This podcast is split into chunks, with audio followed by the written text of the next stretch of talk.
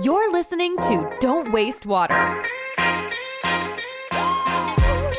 I have walked away from my master's program business plan, with a first place prize in the Tufts 100K competition, about $10,000 in bank account, and no idea what I was doing. Hello, bonjour, and welcome to the Don't Waste Water podcast. 30 minute freshwater rinse or very mild bleach and caustic, and you will fully regenerate the membrane back to its starting performance. Cycle after cycle, whether you throw tens of thousands of parts per million oil and grease, whether you have protein, whether you have anti foam agents or silicone surfactants, we have seen an amazing ability for the membrane to regenerate and continue operating, even in some of the streams that you know a classical membrane would say it's going to be dead in hours. I'm your host, Antoine Walter, and in today's episode, I'm excited to welcome Alex Rappaport as my guest. You can't, sadly, dump a bunch of flat sheet membrane, or even modules in the floor of an industrial plant, pour water over them, and hope to get filtration. Unfortunately, that is just not the way these systems work. Alex is the CEO and co founder of ZwitterCo. We have one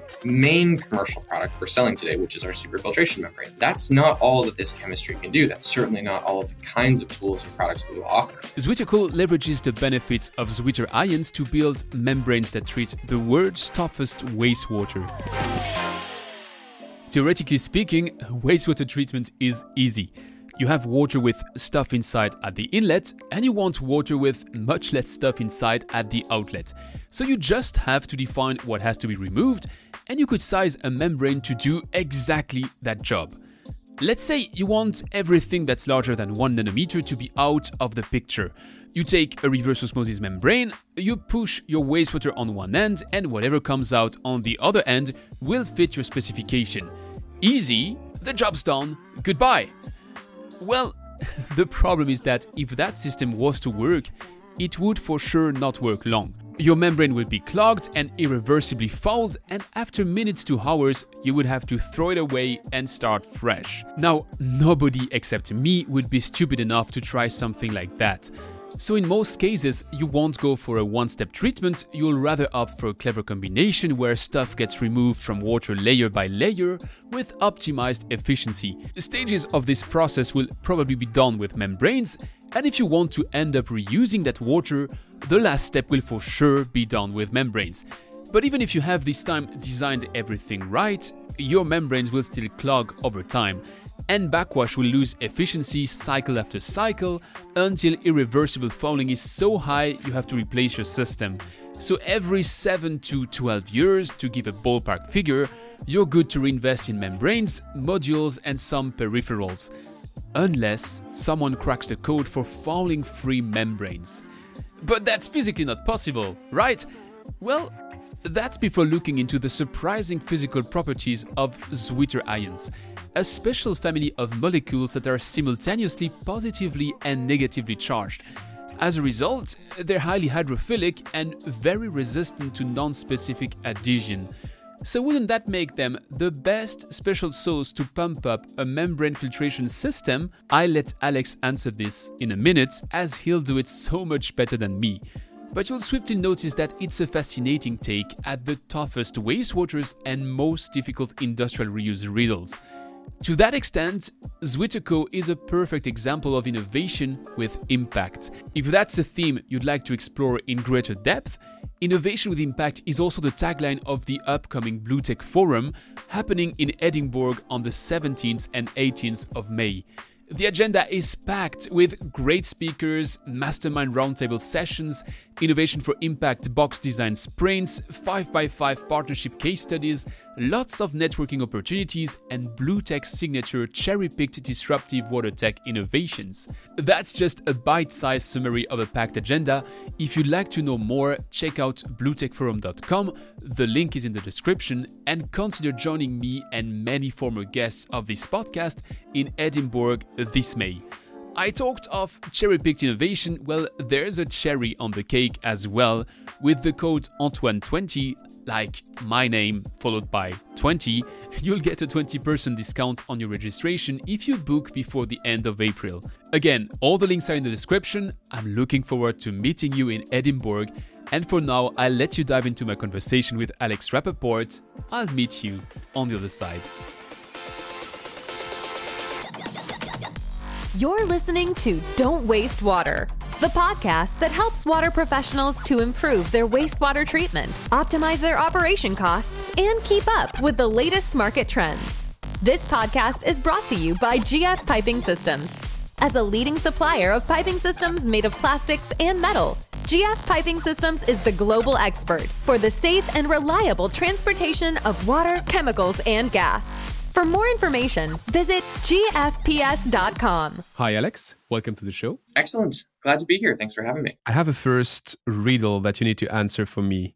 I heard that the word zwitterion comes from the German. So do you pronounce it like the Germans, like ZwitterCo, or is it Switterko? It is ZwitterCo. I will say we have had several members of our larger circle who have German roots, and I have often been getting the linguistic lesson about the origins of our company name. Yeah, Zwitter actually has some meaning in scientific usage here. It's the ions are both positively and negatively charged. Zwitter, as a German word, refers to both the hybridization, right, that the positive and negative there. So the science checks out with the language. So that was a teaser into what we might be discussing later on. But I have traditions on that microphone, and it starts with the postcard.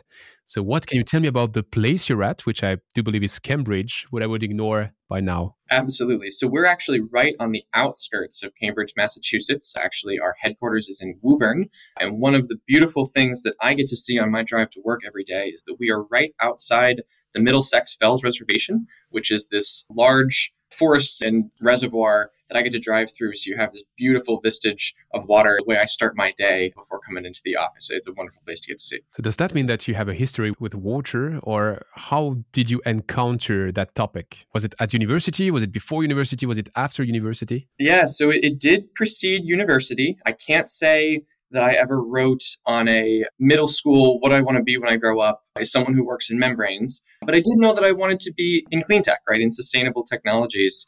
And part of where my love for the environment, for the natural world, and how that ended up folding into my career path was I was a river raft guide.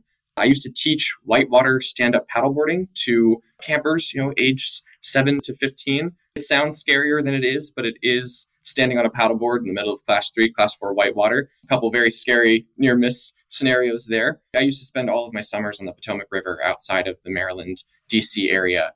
And so those experiences, the communities that were built, spending so much time in nature, and then knowing obviously that there's a whole bunch of challenges in the world that we're experiencing. That was why I went into environmental engineering, and that was some of the passion underlying of ZwitterCo. So going into environmental engineering, that's one thing, but still going into entrepreneurship in that field isn't the common route. Might be more developed nowadays than it was a while ago, but still, when did you decide you wanted to be an entrepreneur? Was it from the beginning of your university days, or at some point you thought, oh, that's really so cool, I have to create a company out of that? I really hope at some point some of my old environmental engineering professors get to hear some of these stories because I was not the student that they might have expected would have ended up actually pursuing a career in environmental technology. Let's say I would I would not have been the first on that list. I obviously loved the discipline and I loved the idea of technology for solving environmental challenges. Entrepreneurship was my second love at school. I come from Tufts University. A lot of the technology and the team members at ZwitterCo also came from Tufts. So I was the head of the undergrad entrepreneurship club. I had the fortune to build relationships with a lot of the professors in the entrepreneurship and engineering management departments at Tufts.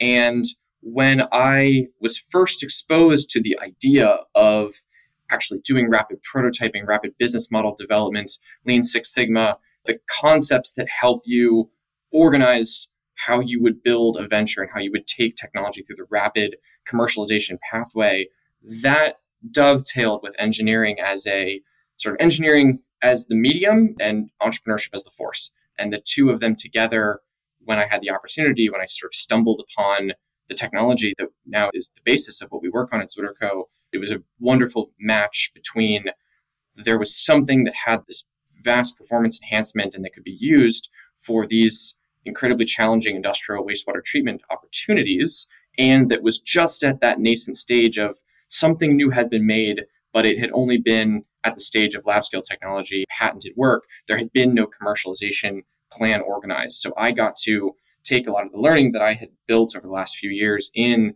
early stage venture development and apply that to something that I cared so deeply about, which was doing work in the water space. You mentioned how a lot of the people working with you today also come from Tufts University. If I'm right, that's the case of your co founder, but not exactly at the same time than you. So, what's the story? Where do you meet? Yeah, sure. So, Chris Drover is my senior by a few years. I won't age him too far, but he was previously at Doble Engineering and then at Oasys Water, which in its own right was a company that had really been pushing the boundaries on membrane technology, working on forward osmosis for brine concentration. And so, as uh, Oasys and that journey was winding down, he had really well connected his experience within the chemical engineering world at Tufts. And the invention behind ZwitterCo's technology is a novel material, right? A new chemistry for membranes, and that had come out of one of the research labs out of the chemie department. So I had been spending the last couple semesters working on building the business case for how we would go scale and commercialize and gain funding to support the growth of the company. And I had walked away from my master's program with a business plan, with a first place prize in the Tufts 100K competition, about $10,000 in the bank account, and no idea what I was doing. So it was about that point that I started working more closely with Ayse Asatekin, the professor who invented these new class of materials.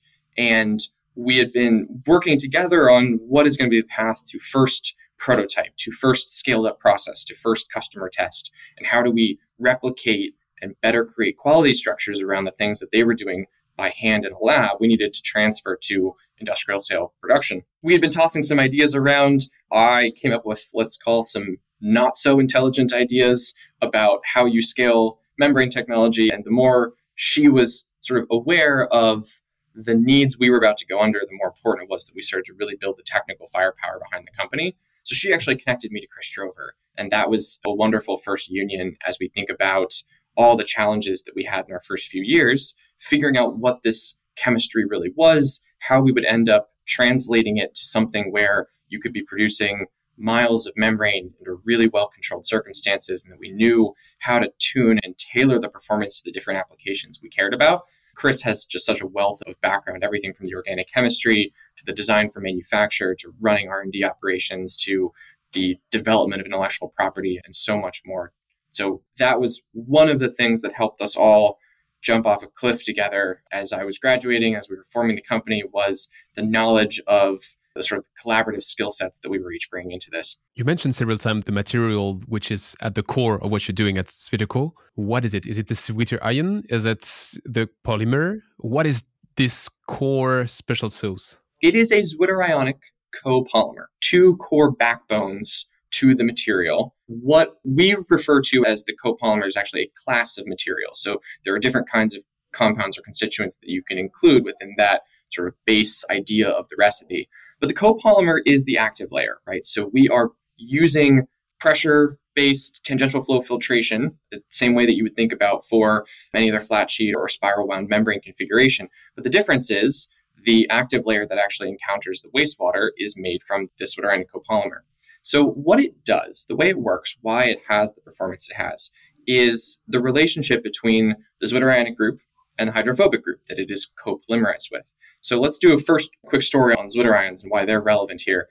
Zwitterions are some of the most hydrophilic materials known to man. They are positively and negatively charged by definition. That means that they behave like a salt or they have strong affinity to interact with polar solutions like water, and that allows them to be really hydrophilic. The zwitterions we use are actually so hydrophilic, they're hygroscopic. We have to operate in a desiccant chamber when handling them in certain circumstances because they'll wick moisture out of the air and swell into a gel. So you have this material that loves water. If you made a membrane just out of zwitterions, it would dissolve immediately, which would not be very effective for filtration, right? And so different attempts to integrate hydrophilic compounds and zwitterions specifically into membrane chemistry has been something that people have been exploring over the last couple decades, most of the attempts have been post processing methods, grafting of these zwitterionic chains onto existing polymer bases. And the challenge that was found in a lot of those use cases was superficiality, that it both helped create some surface improvement, but that it was not something that was super long lasting and robust. And when it comes to the reason why membranes or filters clog, why they are often experiencing challenging operations or failure modes when you throw lots of fats, oils, and grease and other challenging compounds at them is not just that the surface fouls up, but you actually have pore penetration. Stuff gets stuck inside the matrix of the membrane. And when you do a surface treatment of zwitterionic style coating, that's only the two dimensional layer at the very top. You need the whole three dimensional structure to be fouling resistant if you're going to really change the way that a membrane is operable. So now you enter in the sort of second half of the equation, which is the zwitterionic group is copolymerized with a hydrophobic group. And what you get here is because those two groups have such different energetic behavior, you can institute a self assembling property where, as our membrane is formed, the zwitterions will orient themselves to become the pores of the membrane. So this is no longer just a surface level alteration. The pore structure itself, the passageway that water transfers through, is all zwitterionic. And so you have this sort of hydrophobic glassy matrix with salt channels in it. And those salt channels, because they are so hydrophilic, you could imagine if a water molecule and an oil molecule are both competing for surface interaction, and you have the surface is all zwitterionic, it wants to grab onto the water. It wants to hold onto the water and stay fully hydrated, almost acting like a shield or a water barrier that keeps any of those organic compounds from ever hitting the surface, sticking to it, and staying there long enough to form that clogging behavior. So when we clean our membranes, because what you're doing is basically shearing off any stuff that gets stuck to the surface or agglomerates that first place where the wastewater meets the active layer, what we get is 30 minute freshwater rinse or a very mild bleach and caustic, and you will fully regenerate the membrane back to its starting performance. Cycle after cycle, whether you throw tens of thousands of parts per million oil and grease, whether you have protein, whether you have anti-foam agents or silicone surfactants, we have seen an amazing about ability for the membrane to regenerate and continue operating, even in some of the streams that you know a classical membrane would say it's going to be dead in hours. And that's all because of how well those zwitterionic channels allow you to keep unimpeded pores, unclogged matrix of the active layer. The last time on that microphone that I spoke with someone addressing gels, hydrophilic, hydrophobic, that was with Gerald Pollack, and we discussed his set of research about the fourth phase of water and beyond. And I have to wipe that out of my mind. Is it the same topic we're discussing here? Is it an adjacent topic, or does it have really no link at all? I am afraid I'm not close enough to that material to be able to comment. I will say there's a lot of work that's been done on hydrophilic materials and that behavior of hydrophilicity as a property that can help with things like fouling resistance or that can help allow you to lubricate certain operating environments.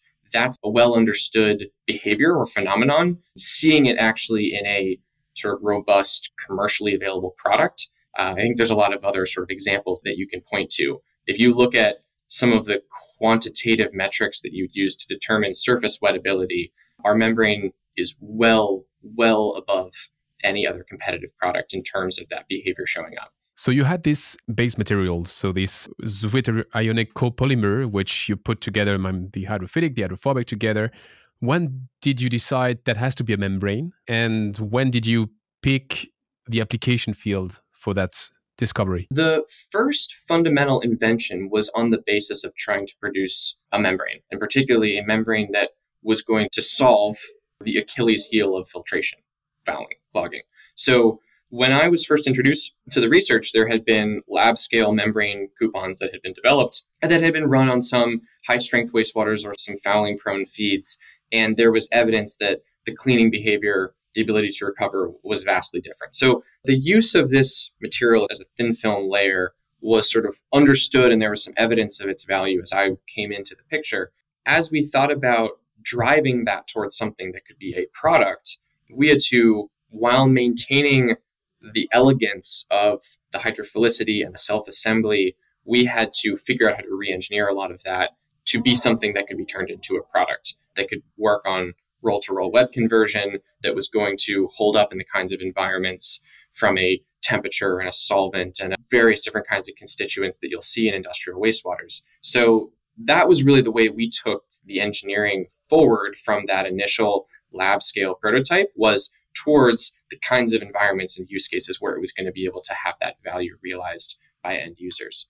Which then, second part of your question, we did a whole bunch of studies. We took a whole bunch of samples from a whole bunch of really smelly, vibrant wastewaters from every industry for whom you see the common signs of it's a tough wastewater, so I'm hauling it away by tanker truck. It's a tough wastewater, so I'm throwing it down the drain and paying surcharges. It's a tough wastewater, so I'm not reusing anything in it, whether it's the organics or the water. It's just an operating cost to my facility. We saw this in obviously the produced water space, in meat, poultry, seafood, in agricultural wastes like digestate. You see it a lot in ethanol, you see it in a lot of bioprocesses. So those markers of organics as the limiting feature of the water from doing something that looks more like reuse or looks like valorizing that waste stream, those were some of the first indicators that this membrane might be able to perform a separation that was going to be valuable. But you only get that insight as you start interacting with those fluids firsthand. So one of the earliest investments that we made was creating a laboratory environment where we could be taking in five gallons of wastewater from various sites at a time and running bench style studies that could give you, you know, you're now removing this much BOD, COD. You're having 100% removal of all suspended material and oil and grease. You're able to unlock using something like reverse osmosis to get you down to potable quality or reuse quality water because you've removed all of the organic material that would have otherwise compromised that use of reverse osmosis. So those kinds of exposures to the different waste environments helped us begin to characterize how the go to market model was going to evolve because now you could understand status quo, you could understand the operating costs, you could hear the level of urgency or pain from folks who had no other sense of what tools they could apply to these challenges. And it's one thing if it's just a cost center, but when folks are running out of water, when they're in violation, when they are seeking to pioneer sustainability in their field, you see this. I've never had to walk into a customer conversation and convince them that doing something more interesting with their water was a good idea. Those days are long gone. So helping just partner on now there are new tools and now there are new capabilities that we can bring into the idea of an integrated solution for you.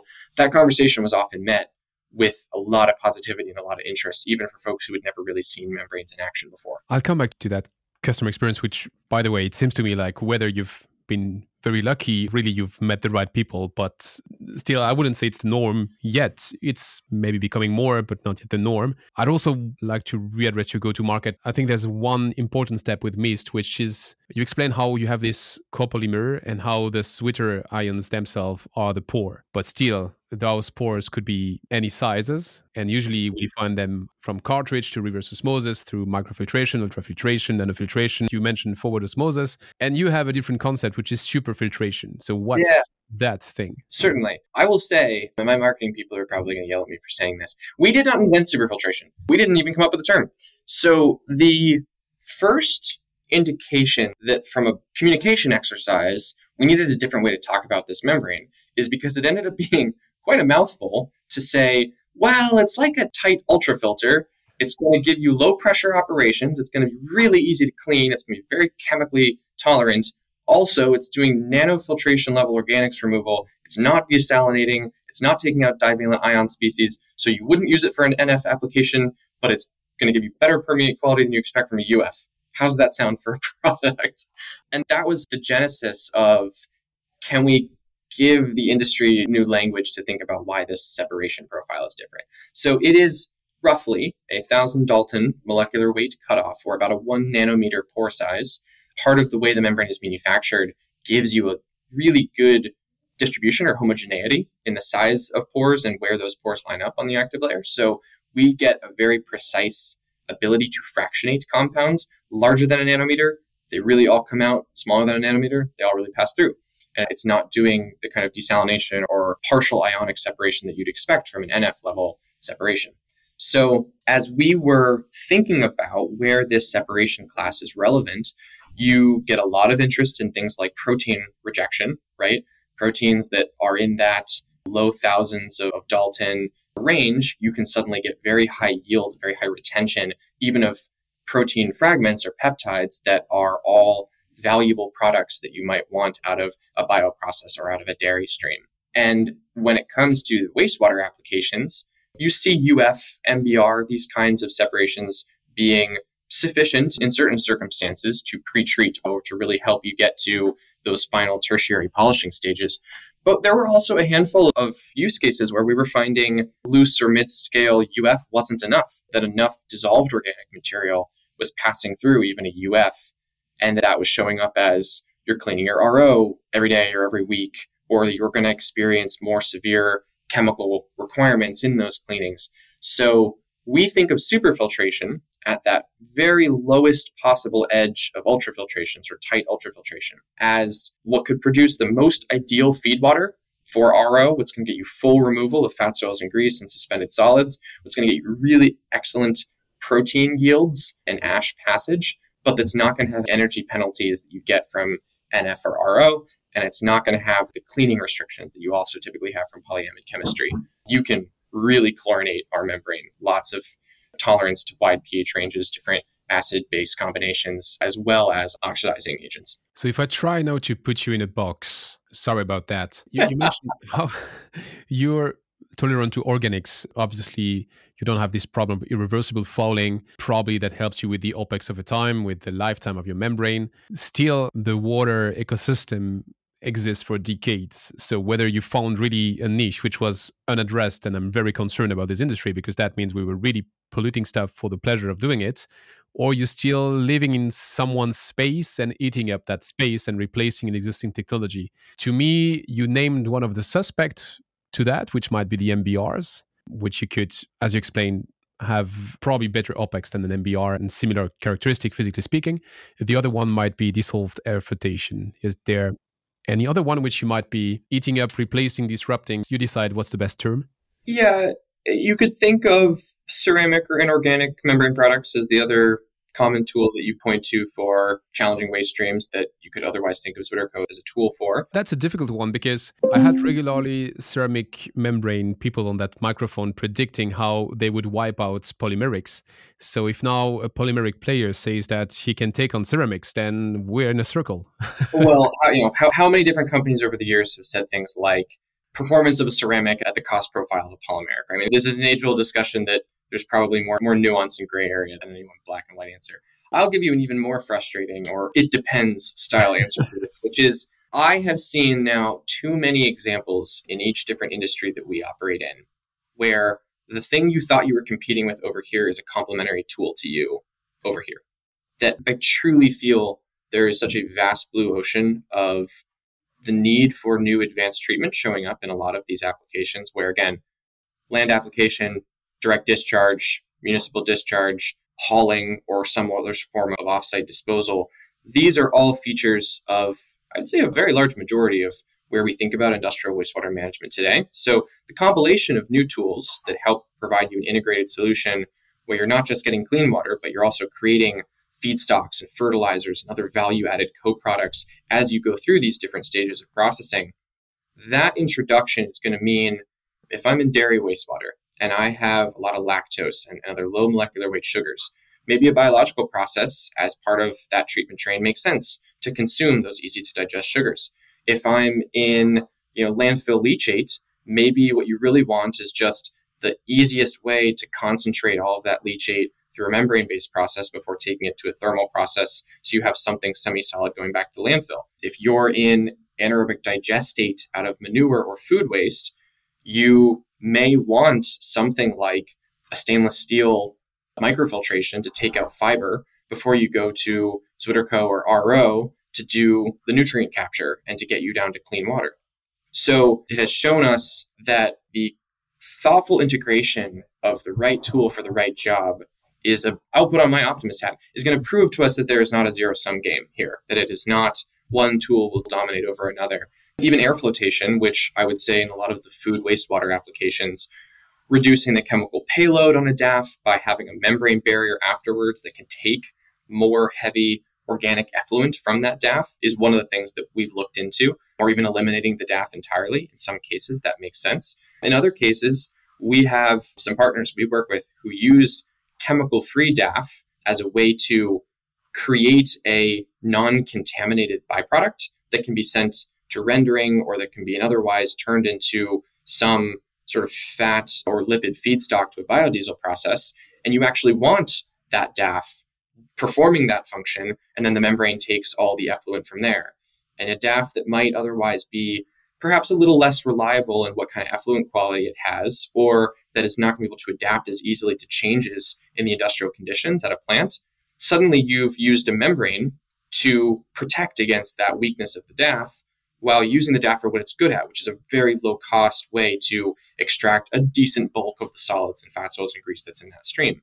So I know it's there's always like in front of investor slides a competitive matrix. Here's all these other tools and here's all the X's on all of them. And ZwitterCo's got all these green check marks. But as many an esteemed water scholar has said, it's a complex set of problems. And you really want to have the right kind of open mindedness to which tools help get you the overall process efficiency. Don't get me wrong, I'm a water guy, so I would fully support your answer, which is the right answer, but I'm still going to push you in a corner if I'm meeting you in an elevator. So you really have just, and I'm not going very high with that elevator. So you really have like 10 seconds. Yeah. And there is one clear advantage of your technology, which you do know is the reason why people come to you. What is it? In five years, we've never found a fluid that permanently fouls the membrane the diversity of organic heavy streams that we have been able to process and enable water reuse for the first time has shown up in so many applications.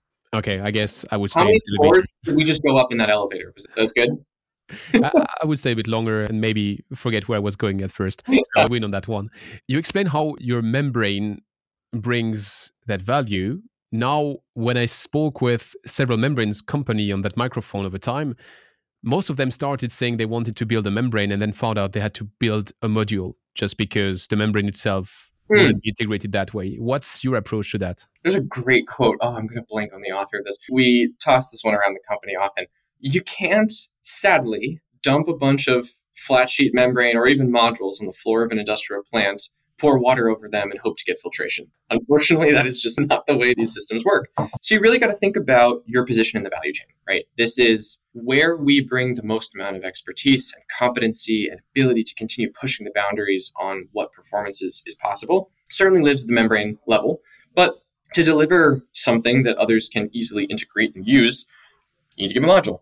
And so we've made choices to go uh, far enough into the value chain to make sure that the thing we're going to give someone looks and feels similar to the thing that they would have otherwise had to buy. So you're going to make that friction of trying something new as low as possible. In our go to market concept, you know, the follow on question from there is so do you build the system? How far do you go into system engineering? How far do you go into project delivery? And this is where you start being honest with yourself and with your organization and what you're good at.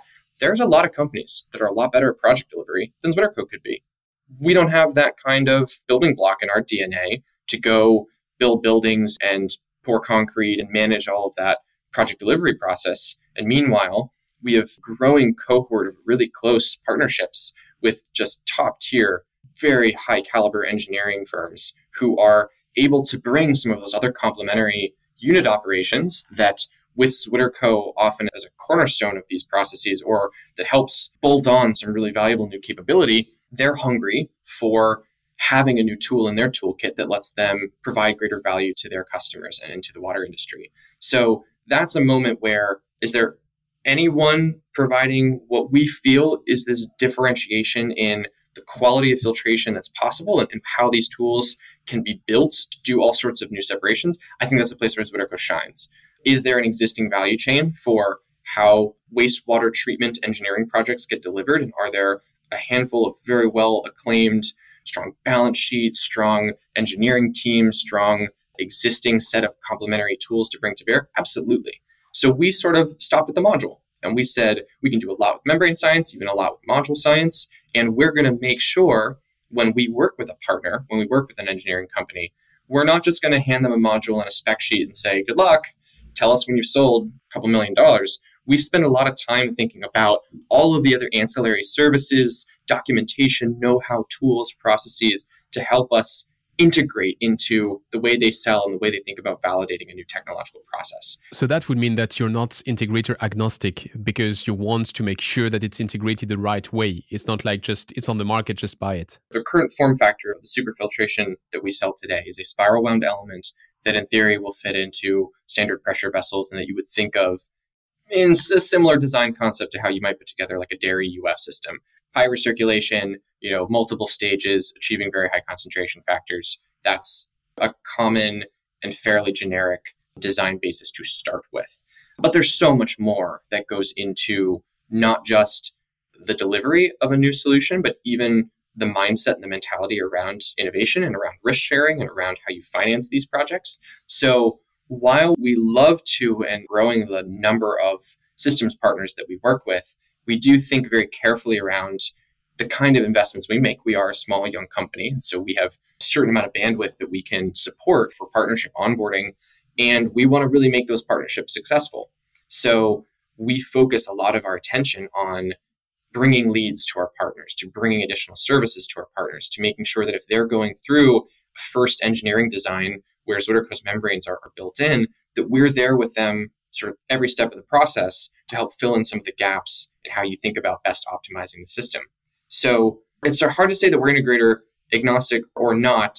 It's sort of the relationships, the capabilities that we've seen from some of our top partners right now are just a wonderful collaboration and sort of common mentality, common shared purpose around the needs of the industry are changing so fast. There's so many opportunities.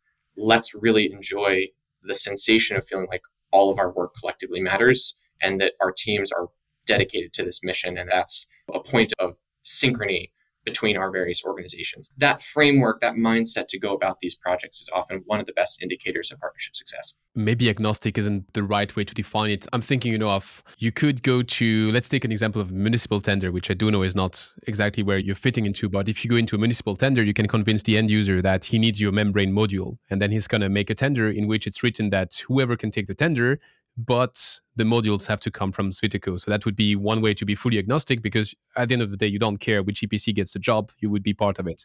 The other extreme of that would be you do like Royal Haskoning does with Nereda, which is to have some licenses, which they would then hand out to one particular EPC, and then that EPC is the only one in the country allowed to leverage the technology, mm-hmm. which is I would say that the highest level of partnership you can have. If I understand you're somewhat in between, in the sense that really anybody could pick it up because the form factor is really agnostic.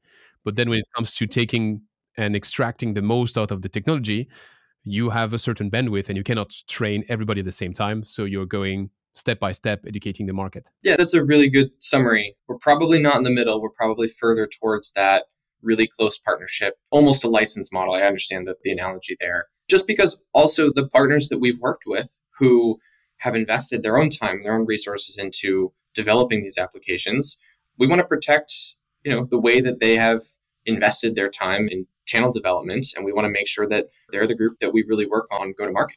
So it helps them also appreciate, regardless of the structure of the agreement, that we're really bought in on them and their success. And you just don't quite have that same relationship with your key partners when you're anyone, you know, we, we sell anything to anyone and you're all just going to compete together. I would also argue that's kind of the history of how commoditization in the membrane industry has happened is you just you lose touch with a value strategy or value pricing analysis both because of your disconnect with the end use application the way that you organize your partnerships it's everyone wins and value can be maintained when you're really thoughtful with your channel strategy. You mentioned how these partners invest in you, which makes me like a weird bridge, but I'm taking it still. Sure. We just closed the Series A, which uh, is the largest ever in the water sector.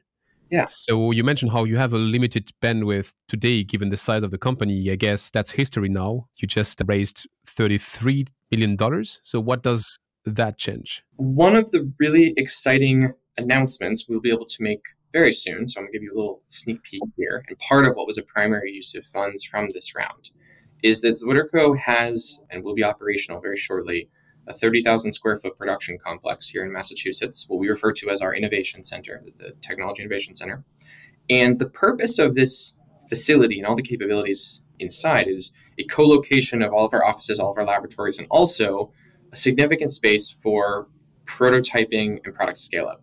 So we have one main commercial product we're selling today, which is our superfiltration membrane that's not all that this chemistry can do. That's certainly not all of the kinds of tools and products that we will offer. We will offer products that look more analogous to what you might classically think of for ultrafiltration, nanofiltration, RO, etc. And the speed of product development is all about owning your manufacturing process, owning that scale up, learning how each different piece of equipment has to be operated at what tolerances under what quality paradigms and that we can do that iteration and maintain that learning and do so as fast as possible. So our goal with this facility is to actually have production capability from the polymer to the membrane to the elements to the quality testing so that we can go through those learning cycles in under a month. A new polymer formulation comes out of the lab and is immediately turned into coating fluid and is immediately turned into membrane, is immediately turned into elements that we're testing. And that speed and that ability to continue pushing the boundaries of what the chemistry is capable of. Now, with a lot of the incoming feedback from partnerships and from the adoption in the marketplace and seeing how the membranes are performing, is helping us move on a couple different product enhancements rapidly. And that's part of the promise of what our company is trying to be the source for continuing innovation in breakthrough filtration and continuing to give more and more tools to solve more and more challenges in water. So, as we think about use of proceeds, one of the major features was building this center and all the sort of capital and operating costs that go around with that. And then, of course, building out some of the other elements of our commercialization, whether it's sales and marketing teams, our pilot fleet, all the other things that help us put our tools in front of as many end users or as many partners as it makes sense to do so. So it is, I'd say, a really exciting stage of growth for us you raise a round like this, it definitely builds a lot of expectation. But the goal is to not just show the immediate value created from current products and to show that we can enable water reuse and show that we can provide a practical, economically viable means to address challenges in a number of industries, but also to show that as a company, we are building the engine internally, the habits, the framework, the processes that allow us to continue that kind of innovation in the years and decades to come. And that's what is sort of underneath all of what we're trying to do at ZwitterCo. You mentioned the decades to come. You've said product enhancement before. Does that mean that you will enhance the existing product or will you build a complete product range? Stay tuned for some announcements later this year, Antoine. I take it. you mentioned the pilot fleet and the sales and marketing. What's your go to market with that regards? Do you have to start with a pilot every time? Or can you also just do a lab analysis and say it's going to work and then own your words and come with some process guarantees? We actually are pretty involved with our partners and in project delivery on how we think about different risk sharing models. So we definitely will stand behind the fouling resistance, the chemical tolerance, the permeate quality we can produce. But you know, piloting serves a number of different values and virtues, and I know many a water startup has uh, struggled with the just length and frequency of pilots required. There's, I think there's been more than one book written on like death by pilot in this space. One of the things that we are seeing is that repeat installations in the same kind of industry or application, especially if we have a strong partner who is the one sort of leading the charge in how we go from our fifth digestate project to our 50th the cost of sales, the timeline, the amount of unknown and uncertainty around how the process is really going to shape out given different site constraints or different nuances of the project, that diminishes pretty quickly over time. So there's a decent amount of upfront investment, and we want to make sure we can always walk into a new opportunity or a new partnership discussion and be able to bring all the knowledge and capability of our team around our systems and unit operations, which is why we maintain our own pilot fleet. But a lot of times pilots are collaborative, where we'll bring the SF system, someone else is bringing the RO or the evaporator or the coarse filtration, and we will make sure that we have a joint understanding of what assumptions have to be true for the economics and the performance to make sense. And we're validating that on testing, both for everyone's benefit, right? We're now going to walk into a risk sharing agreement, and there, this is the first time we've ever seen zwitterionic membranes. It's a big ask. And so we want to know that they've seen the data as well to think about how they're going to, to spec that into their projects. So I don't think this is a unique answer. and this is probably true in a lot of the new technology adoption processes. There's more upfront learning and risk sharing and demonstration that's required. But I think we're already seeing in some of our more mature applications turning the corner on pilots as a investigation or exploration as opposed to pilots as just a point of final validation. On the business side of things, when you raise $33 million, where does that put you in terms of valuation? 150, 180? You cannot disclose? It puts me somewhere on a beach right off the coast of Bermuda. Very nice drinks. Yeah. You, you, people listening to that won't know that you're not joking, that you're actually. I see it on the camera, but yeah, it's obviously a fake office. yeah, I mean, valuation is really not what we focus on or think about in these kind of contexts. It is the credibility that comes from these kinds of announcements and the kind of stakeholders that are supporting us. It's the ability to have the resources to go solve all sorts of new problems and really accelerate, sort of pedal to the floor on product development. That's the value of a round like this is you both catapult forward in how others are aware of what you can offer and you're able to really bring the kind of firepower and capability you need into these tough projects. The reason why I'm asking is that you're an award winning entrepreneur. You are Forbes 30 under 30. You've just led the biggest founding round for a Series A in the water industry. There's one achievement nobody ever did in that water industry. It's to build a unicorn. Never happened. I don't know if that matters, honestly, but still, never happened. So, is that a path you might be setting yourself on? You know what would be really cool? And genuinely, I'm not just trying to give a, a flippant answer, but truly what would be so, so motivating to us and to the team is to be able to do three things. One, to be able to prove water as an investable thesis, right? To be able to start having a different outcome when new water entrepreneurs are trying to put the logo salad on their slides in front of investors of all the different outcomes that led to great investor returns. I would love for this to become a beacon or a lighthouse that helps bring more dollars into this space, bring more hungry young minds into this space. Two, I would like to make sure that those who have invested so dearly into ZwitterCo, into me personally, from a mentorship, from an advisory, from a networking perspective, not just the investment of dollars, but there has been such a collection of experienced veteran serial entrepreneurs who have helped me on so many different chapters of this journey. I would love to see us be able to help provide the returns that helped be the baseline for why there was so much effort invested into go in the first place. And then, probably most importantly, is I would like this to reach a scale where we're not just talking about a story, right? We're not just talking about the idea that one day industries are going to be off the water grid, that they're going to have their own independent, resilient supply of water that you know will be safe even in the face of water scarcity and climate change. That you know we're actually seeing impact recognized on a scale where it shows up on NASA satellites and where it features in water policy. You achieve those things, and I could not care less whether it's labeled a unicorn at the end of the day. You mentioned jokingly the beach. Now I have to crack the secret. You're not really on the beach. I had on that microphone Andrew Benedek a while ago, and he explained with different time frames than yours because it was a different era. So he had to walk in the desert for much longer, I think. Probably. But yeah. he really built up uh, from nobody believes in membranes to the point where MBRs were in the middle of the market. And he sold off Zenon to GE and he went to the beach for six months. And uh then he got tired of being on the beach and sure. being retired and he came back and the rest is history because now he's leading Anaergia and bringing it to the same level of size that and he's over 70 so i guess when you're made of that bread of that wood or whatever you're made of usually there's a stronger driver than just ego or numbers so i like your three cardinal directions.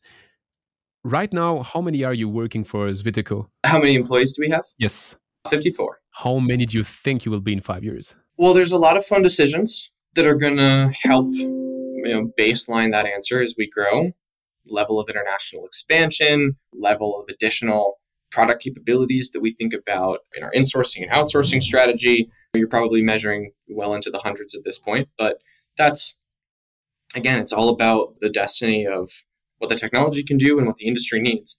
I think we are certainly attentive to, we want to continue growing in a way that is really collaborative with the industry. So some of the things that can really drive headcount up are when you're starting to build service depots around the world and engineering offices, and you're doing more of that project management or program management. And I think, you know, in certain applications or certain industries, maybe there will be more of that you see at ZwitterCo, but you know, where we are at the heart of new technology development and the facilities that we require to do so I think is really harmonious with the way that a lot of the rest of the industry exists to tell, then take that technology and, and apply it all over the world in different applications. So let me hand you over my crystal ball. So you're in 2028. You have a town hall meeting with those hundreds of people now working for ZwitterCo and you have a PowerPoint. Hopefully, not a PowerPoint. You have.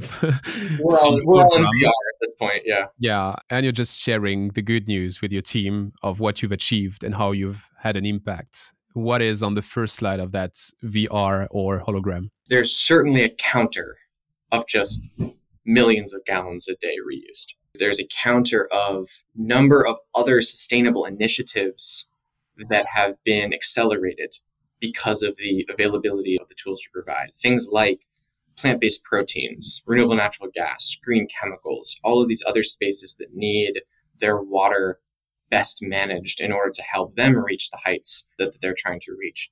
There would be something about the kinds of new fertilizers, new feedstocks, new products, the amount of value created that would have otherwise just been waste lost. And there would probably be some way to you know, we're talking 2028. Let's get really ambitious here.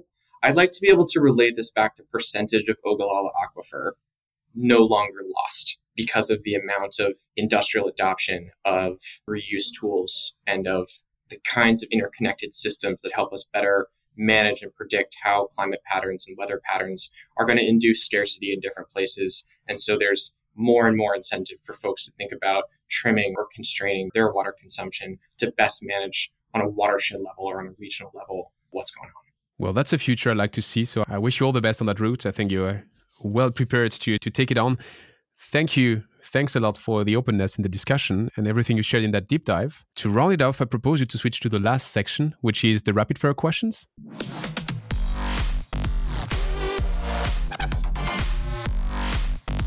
It's time for the rapid fire questions. So, in that last section, I try to keep the questions short and your uh-huh. duty is to keep the answers short as well. My first one is what is the most exciting project you've been working on and why? We have a poultry reuse project that is getting not just a terrific partner into the mix, bringing what we believe will be the most cost effective model to get you all the way to slaughterhouse reuse that has ever been seen in this industry, but we're also bringing into that project a lot of support and an investment from the regulators that will be involved in the permitting process. And we are seeing not just the enthusiasm from the customer, from the partner, and from our team, but we're seeing the regulators also saying this is exactly what we need people working on, this is the direction we need to take our reuse initiatives. Can you name one thing that you've learned the hard way? Only one. Come back to that point on value chain. It's really important early in venture development to have some hypothesis about who you're trying to be when you grow up. I'll admit there are, you know, in, in several prior chapters, times that we try to do more of the complete solution development or integration ourselves and knowing how tough it can be to solve process challenges in wastewater it has been really fruitful to find the kind of mind sharing collaboration with partners who have the other half of that equation that doesn't necessarily make sense for us as a component supplier in the value chain. Is there something you're doing today that you will not be doing in 10 years? I'm sure most of what I'm doing today I won't be doing in 10 years. And that's just a truth of the constant deconstruction and reconstruction of your role as a company goes through different chapters. Obviously, I will always have a strong hand and love and care about people and our culture and how we operate as a company. I'll always have my investor facing and financing partner relationships. I will always have the strategic leadership of company direction and of the executive team. Hopefully, I'll be on more and more of these podcasts as the, the spokesperson to the world. But I mean, we are already seeing different levels of middle management show up. We're thinking about different dynamics in, in uh, interdepartmental processes. And as we grow and as sort of the foundation comes up from beneath us, I will, by necessity, be less and less involved in some of those ground floor operations. Aside from zwitterionic membranes, what's the trend to watch out for in the water sector? I mentioned it just a moment ago. The idea of this watershed level management. I'm I have a lot of inspiration from folks that are working on things like a third party marketplace for water. How do you value? How do you audit the trail of a single drop of water so that as we start working on city level planning or regional level planning, we could think about the instrumentation, the modeling, the financial marketplace and incentive structures needed to help us work together on this challenge of water management. I think there's a lot of work happening in marketplace design. I know there's good and bad in the way that carbon credits have been implemented, but you could sort of imagine a similar concept. And that's going to be necessary to make sure that there are drivers in place to get people to financially motivated to take some of these decisions and to think about different pros and cons on water conservation. And last one, would you have someone to recommend me that I should definitely invite as soon as possible on that microphone? I was looking through the list of past participants and I was curious, have you guys met with Tom Ferguson from Burnt Island Ventures? He promised that I could catch him at the next BlueTech Forum. Oh, you have to. You no, have to. promised at the last BlueTech Forum that would be able to catch him, but he's in the MC, so he's very busy. But this time, it's on both our agendas. If you think I talk fast, track the words per minute that comes out of Tom Ferguson. really impressive. I mean, Tom's just a lightning rod in this industry. He's so well connected and has so much to bring. I'd also recommend, when the time is right, the financing partners at DCVC who helped ZwitterCo, you know, achieve what we've achieved have a really thoughtful thesis about the role they can play in helping to shape the future of the water industry. And they've published quite a bit on the journey that they're taking. And I'd be more than happy to make that connection if you want to talk to a slightly different player in this space. That would be fascinating. So if you have a recommendation, I'll follow that. So thanks a lot again. I mean it. It was great to have that conversation with you. You mentioned how you might be doing more of those podcasts in the future as an advocacy level or as a water voice. Well, that microphone is open whenever you want to come back. So I'd be happy to document the next stages of your journey. Excellent. I appreciate that. So thanks a lot and talk to you soon. Terrific. All right. Take care. Have a good one. Cheers, everyone. Thanks for listening to Don't Waste Water. This podcast was brought to you by GF Piping Systems. Loved this episode? Head over to Apple Podcasts to subscribe, rate, and leave a review. See you next time.